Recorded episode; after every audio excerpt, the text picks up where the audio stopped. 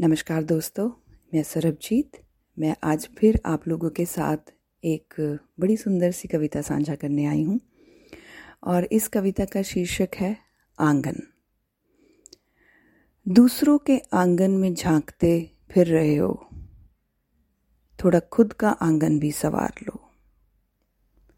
दूसरों में बुराइयाँ ढूंढते फिर रहे हो। खुद की अच्छाइयाँ भी थोड़ी सी सवार लो। दूसरों को समझाते फिर रहे हो। कभी खुद को भी थोड़ा सा समझा लो। कहना बहुत आसान है कि तुम बदलो।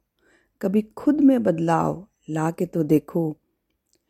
दूसरों को कमतर आंकते फिर रहे हो। कभी खुद को भी कमतर आंक के तो देखो। अरे, तेरा नज़रिया ही बदल जाएगा। जरा खुद में थोड़ा सा बदलाव ला के तो देखो। तो मेरा यही विचार है कि ज़्यादातर हम बुराइयाँ दूसरों में कमियाँ और बुराइयाँ ढूंढते हैं। किंतु जब बात खुद पर आती है तो बात कुछ और ही होती है। तो दूसरों में कमियाँ निकालने की बजाय अगर हम खुद को थोड़ा सा संवार लें तो बात ही क्या? तो उम्मीद है आपको मेरी ये कविता पसंद आई होगी। तो इसी के साथ keep listening and keep following thank you so much